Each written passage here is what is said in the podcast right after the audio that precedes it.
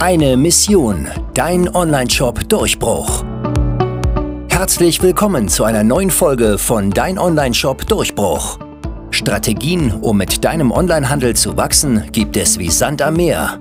Berater, die dabei unterstützen können, die richtigen Strategien auch umzusetzen, sind dementsprechend gefragter als jemals zuvor. Mario Reinbart von Mr. Online Marketing zeigt Online-Shops, wie sie ihren Durchbruch erreichen und endlich auf mehrfach sechs- bis siebenstellige Jahresumsätze wachsen können. Der Onlinehandel wächst aktuell rasant und du bist nur noch eine Marketingkampagne von deinem Durchbruch entfernt. Jetzt wird es Zeit für deinen Online-Shop Durchbruch.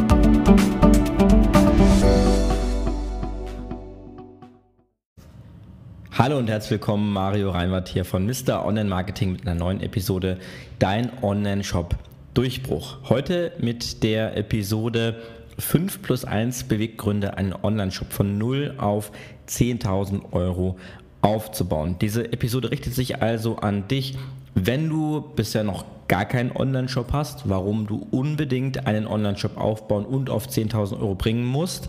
Wenn du bereits einen Online-Shop hast, der so ein bisschen vor sich her dümpelt, weil irgendjemand mal gesagt hat, du brauchst einen Online-Shop, aber der einfach noch keine oder wenig Verkäufe macht. Oder du bereits einen Online-Shop hast, der vielleicht irgendwo bei 2, 3, 4.000 Euro Monatsumsatz schon steht aber nicht so richtig in die Pötte kommt und viel mehr Potenzial hätte, aber es ist für dich gerade irgendwie kein Fokus, du hast da gerade irgendwie keine Energie für oder möchtest da auch irgendwie gerade keine Ressourcen irgendwie investieren, weil du da noch nicht so ganz diesen Sinn darin siehst, diesen Online-Shop jetzt auf über 10.000 Euro im Monat zu bringen. Darum soll es in dieser ähm, Episode gehen. Ich fange auch direkt wieder mit einem Beispiel aus der Praxis, aus meiner Praxis an. Wir haben ja schon mit diversen Händlern, auch mit Nicht-Händlern zusammengearbeitet und möchte dir da einfach mal so einen Einblick geben, ja, warum das so viel Sinn macht. Ich gebe dir zum Beispiel ein Beispiel. Ähm, Jörn Holste ähm, ist ein, ein sehr erfolgreicher Unternehmer, hat mehrere Bäckereifilialen aufgebaut und hatte mich damals angesprochen, ähm, wo die Corona-Situation damals gewesen ist, ob wir das Ganze nicht irgendwie auch online ähm, abbilden können. Ja, das heißt, aktuell war es so, dass ähm, man offline in der Filiale, man geht rein in den Laden, in die Bäckerei, an die Theke, bestellt sein Brot, bekommt das Brot, geht wieder raus. Aber dadurch, dass diese Umstände eben gewesen sind, ähm, gab es halt Filialschließungen, ähm, man wusste nicht so genau, wann man wieder aufmachen darf. Ähm, dann durfte man wieder aufmachen, da musste man wieder zumachen und da war so ein bisschen die Idee, lass uns das Ganze doch einfach mal online ähm, anbieten. Das heißt, die Idee, die wir dann hatten, war, eine Filiale, eine sogenannte Offline-Filiale in eine Online-Filiale zu transformieren. Und das ist zum Beispiel ein Beweggrund, der vielleicht für dich spannend sein könnte, wenn du schon offline erfolgreich bist. Ja, du hast bereits ein Produkt, was offline super funktioniert, was bereits gekauft wird, wo du viele Bestandskunden und wiederkehrende Kunden hast und du möchtest das Ganze eben einfach nur auch online zusätzlich anbieten. Ja, das kann zum Beispiel auch sein, wenn du jetzt ähm, frischen Fisch anbietest. Du kannst Fisch, äh, frischen Fisch ja auch zum Beispiel per Post verschicken habe ich auch schon zahlreiche Online-Shops gesehen, die genau das anbieten. Der Vorteil für dich ähm, mit einer Offline- oder beziehungsweise mit einer Online-Filiale ist, dass so eine Online-Filiale, die macht nach 17, 18 Uhr Feierabend nicht zu. Ja, so ein, so ein Online-Shop, der ist 24-7 online. Das ist nämlich sehr, sehr cool. Ja, wenn du jetzt eine Bäckerei hast, irgendwann machen die Mitarbeiter Feierabend, vor allem dann kommt noch das Wochenende dazu, Freitag, Samstag, Sonntag. Also Samstag, Sonntag ist gut, Samstag natürlich schon, aber Sonntag eher nicht. Also es kommt so ein bisschen drauf an, äh, was du für eine Filiale hast, aber in den meisten Fällen ist es so, dass am Wochenende deutlich weniger passiert als jetzt unter der Woche. Das heißt, da ist dann die Filiale entweder ganz zu oder weniger offen. Ähm, auf jeden Fall kannst du da ja auch weniger Umsatz generieren. Du hast bei einer Online-Filiale keine Mitarbeiterkosten. Du brauchst keine Person, die 24-7 in der Filiale steht und dort die Bestellungen entgegennimmt. Das fällt auch weg. Du brauchst kein teures Ladenlokal mieten. Ja, du brauchst es auch nicht einrichten. Allein für die Einrichtung, was du da alles für Maschinen gebraucht hast und für Equipment und Tische und Stühle und hast du nicht gesehen. Ähm, Stromkosten fallen komplett weg. Du hast keine Energie- und Heizkosten. Das fällt auch alles komplett weg. Ähm, du musst ähm, auch keine Reinigung bezahlen. Ne? Du musst ja auch eine Filiale irgendwie ähm, aufrechterhalten, dass alles sauber bleibt. Ähm, du hast auch keine Mitarbeiter, die unmotiviert sein könnten und dementsprechend dann mit der, also dementsprechend Kundschaft verkraulen, weil so ein Online-Shop, der ist immer gleich gut gelaunt, sage ich jetzt mal, und ist sehr emotionsbefreit. Ähm, du bist auch nicht abhängig von Mitarbeitern, die krank werden. Das kann ja auch passieren, dass du eine Top-Mitarbeiterin hast, die top motiviert ist, aber einen Tag dann ausfällt, weil sie krank ist. Was machst du denn dann? Stellst du dich selber in die Filiale rein? Lässt du die Filiale zu? Hast du eine Ersatzmitarbeiterin? Was ist, wenn die auch krank ist? Was ist, wenn die alle Corona haben? Ja, dann stehst du da, kannst das Ding nicht aufmachen. Das ist also das Schöne bei so einer Online-Filiale, wenn du die aufbaust die Startkosten, die sind gering, ja, wenn du darüber nachdenkst, was du an, an Kosten hast, wenn du einen, einen neuen Laden eröffnest. Ja, das, das kann in fünf, teilweise sechsstelligen Bereich gehen, wenn du jetzt, ich sag mal, den Laden vernünftig einrichten möchtest, wenn du das Ganze dann auch vielleicht irgendwie, ja, herrichten möchtest, dass es nach was ausschaut. Du hast also sehr hohe Startkosten, die hast du bei einer Online-Filiale nicht. Du baust einen Online-Shop auf, je nachdem, du kannst ja auch sehr günstige ähm, Startmöglichkeiten wählen, halten sich die Kosten überschaubar. Ja, du musst keine 50, 60.000, du musst auch keine 100.000 Euro investieren, um diesen Shop erstmal aufzubauen. Ja, dieser Shop hat dann die ganze Zeit offen, ähm, der wird auch niemals schließen, auch wenn jetzt Urlaubszeiten sind, ist der Shop weiterhin online und kann weiterhin Bestellungen entgegennehmen. Und das ist das Schöne, dass so eine Online-Filiale, ich sage immer, schläft nicht, wird nicht müde, ja, die arbeitet rund um die Uhr für dich.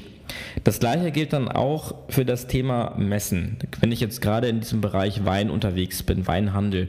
Weinhandel lebt ja vor allem von, von diesen großen äh, B2B-Messen, wo man mit Zwischenhändlern spricht, wo man Kontakte knüpft. Ähm, zum Beispiel die Pro-Wein, die in Düsseldorf einmal im Jahr stattfindet, wo ich selber auch zu Besuch war. Findest du auch eine Podcast-Episode über meine Erfahrungen dazu. Da bucht man sich einen Messestand und zahlt dann 15, 20, 25.000 Euro, um dann einen Tag da zu stehen im Jahr, um dann da Marketing zu machen. Ich sag mal, so ein Online-Shop ist ja auch ähnlich wie ein Messestand, nur dass der 24-7 am Tag online ist und permanent verfügbar. Das heißt, dort können sich ja auch potenzielle Zwischenhändler informieren über die Produkte, informieren über dich. Die können auch mal, ich sag mal, ein Produktprobenpaket dort bestellen.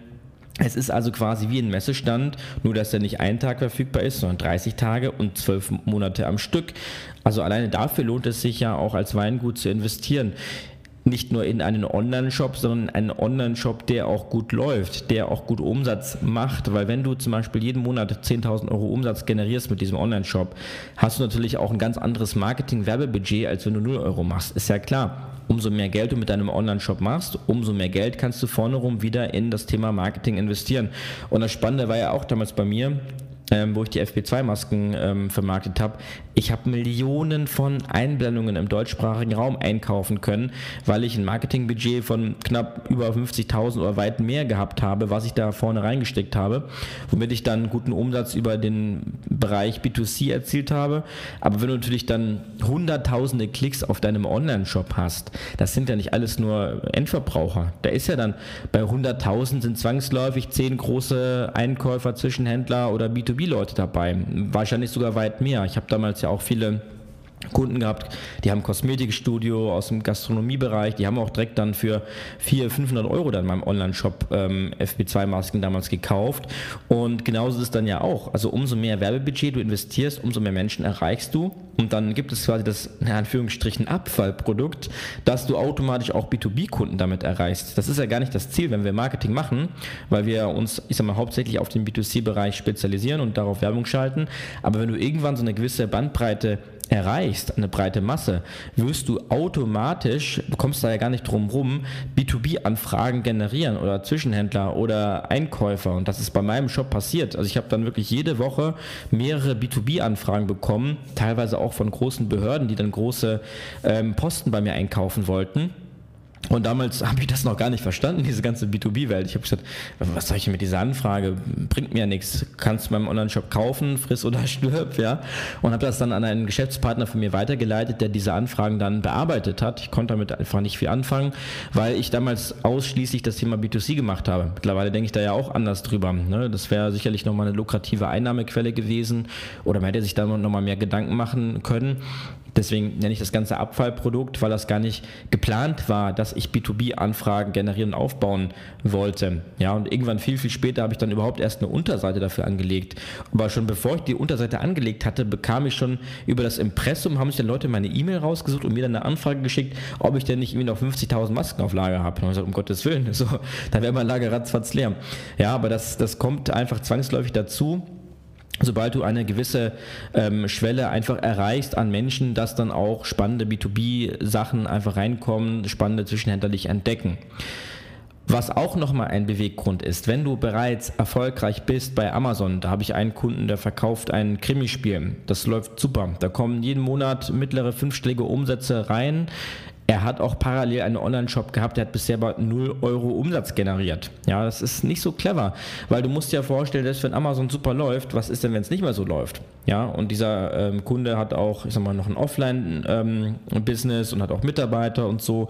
Das heißt, hier ist die Motivation eine andere. Hier geht es gar nicht darum, ein großes Business aufzubauen, sondern einfach nur ein zweites Standbein zu errichten, damit wir einfach über den Online-Shop, ich meine, selbst wenn es nur 5000 oder selbst wenn es nur 10.000 Euro Monatsumsatz sind, wenn die über den Online Online-Shop zusätzlich zum Amazon-Geschäft reinkommen, dann ist es nicht mehr so schlimm, wenn bei Amazon mal was schief läuft. Und wie oft läuft bei Amazon was schief? Sehr oft.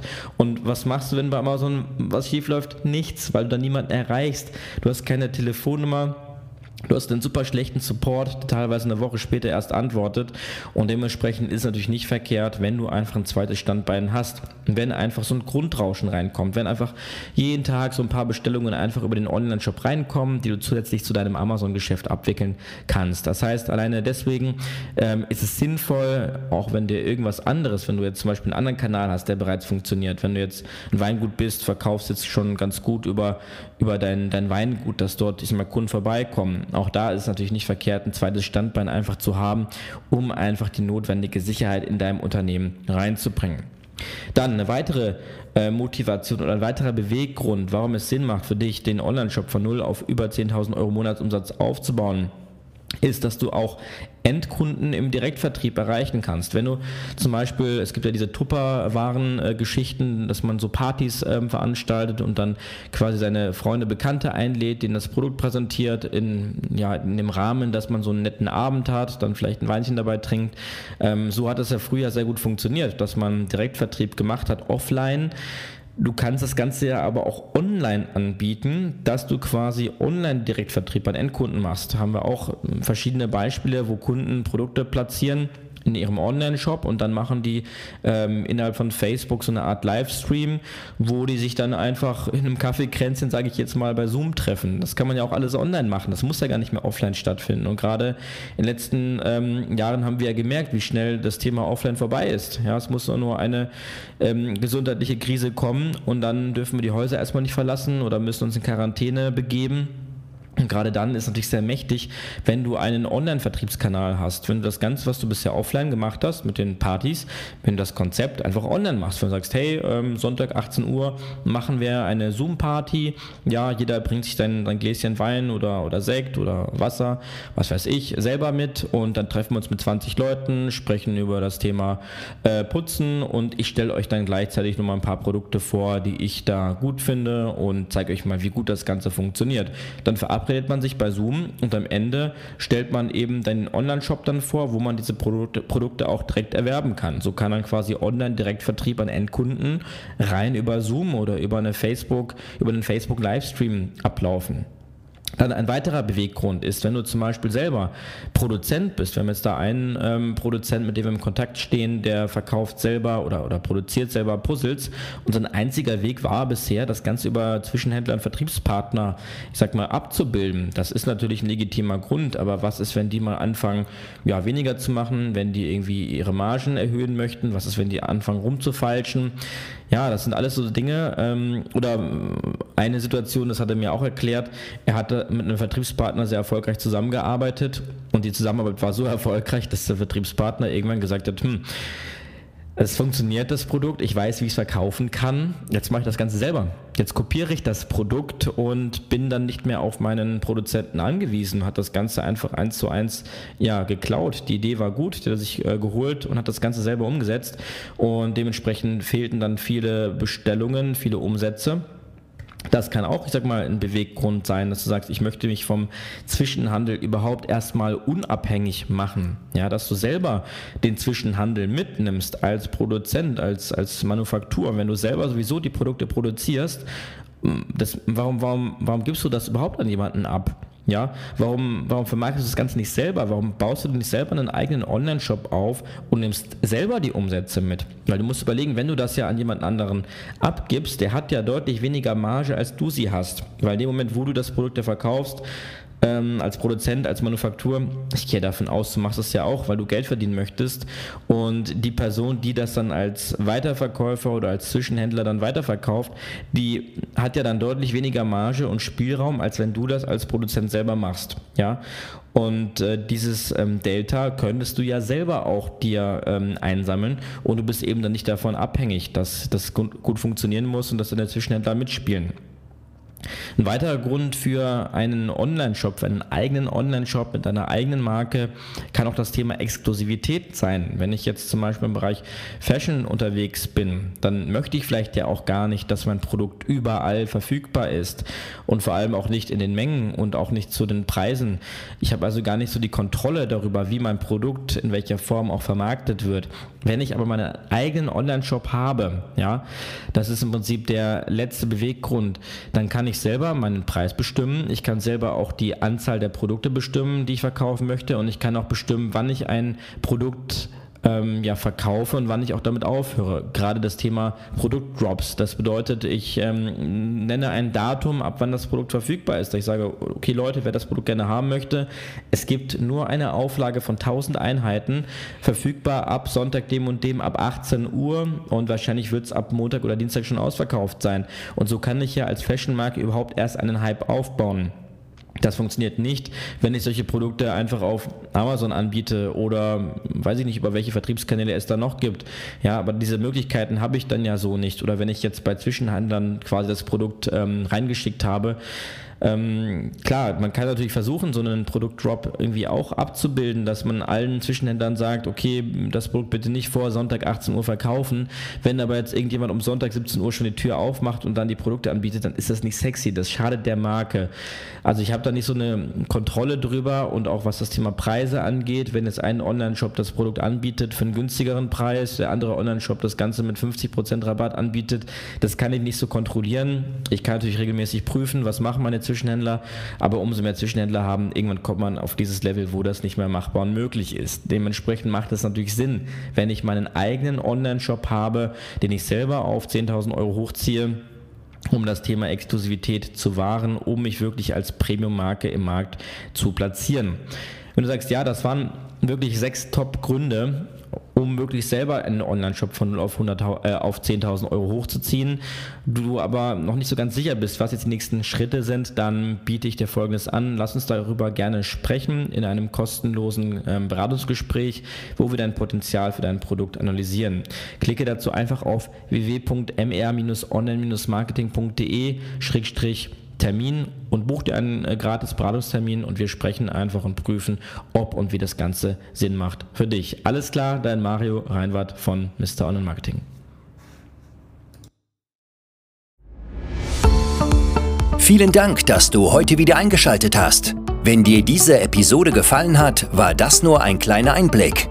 Wenn du herausfinden möchtest, ob dein Produkt und dein Shop sich eignen für eine Partnerschaft, dann besuche www.mr-online-marketing.de-termin und buche dir einen Termin. In unserer kurzen 15-minütigen Potenzialanalyse prüfen wir, wie dein Marketing aufgestellt ist und wie viel Potenzial noch in deinem Online-Shop schlummert. Du erfährst, wie du deine Umsätze steigern kannst sowie täglich mehr Neukunden gewinnst. Beachte dabei, dass du blinde Flecken in deinem Unternehmen immer nur durch einen Blick von außen ausfindig machen kannst. Du brauchst jemanden Externes, der aus der Vogelperspektive über dein Geschäft drüber guckt und dich unterstützt. Wir haben bereits mit hunderten Kunden im Bereich Performance Marketing zusammengearbeitet. Darunter haben wir bereits Kunden von sechs auf siebenstellige Jahresumsätze hochgezogen oder die Umsätze gesteigert bei bereits achtstelligen Unternehmern. Klicke jetzt auf unsere Webseite und sichere dir einen Termin auf www.mr-online-marketing.de-termin.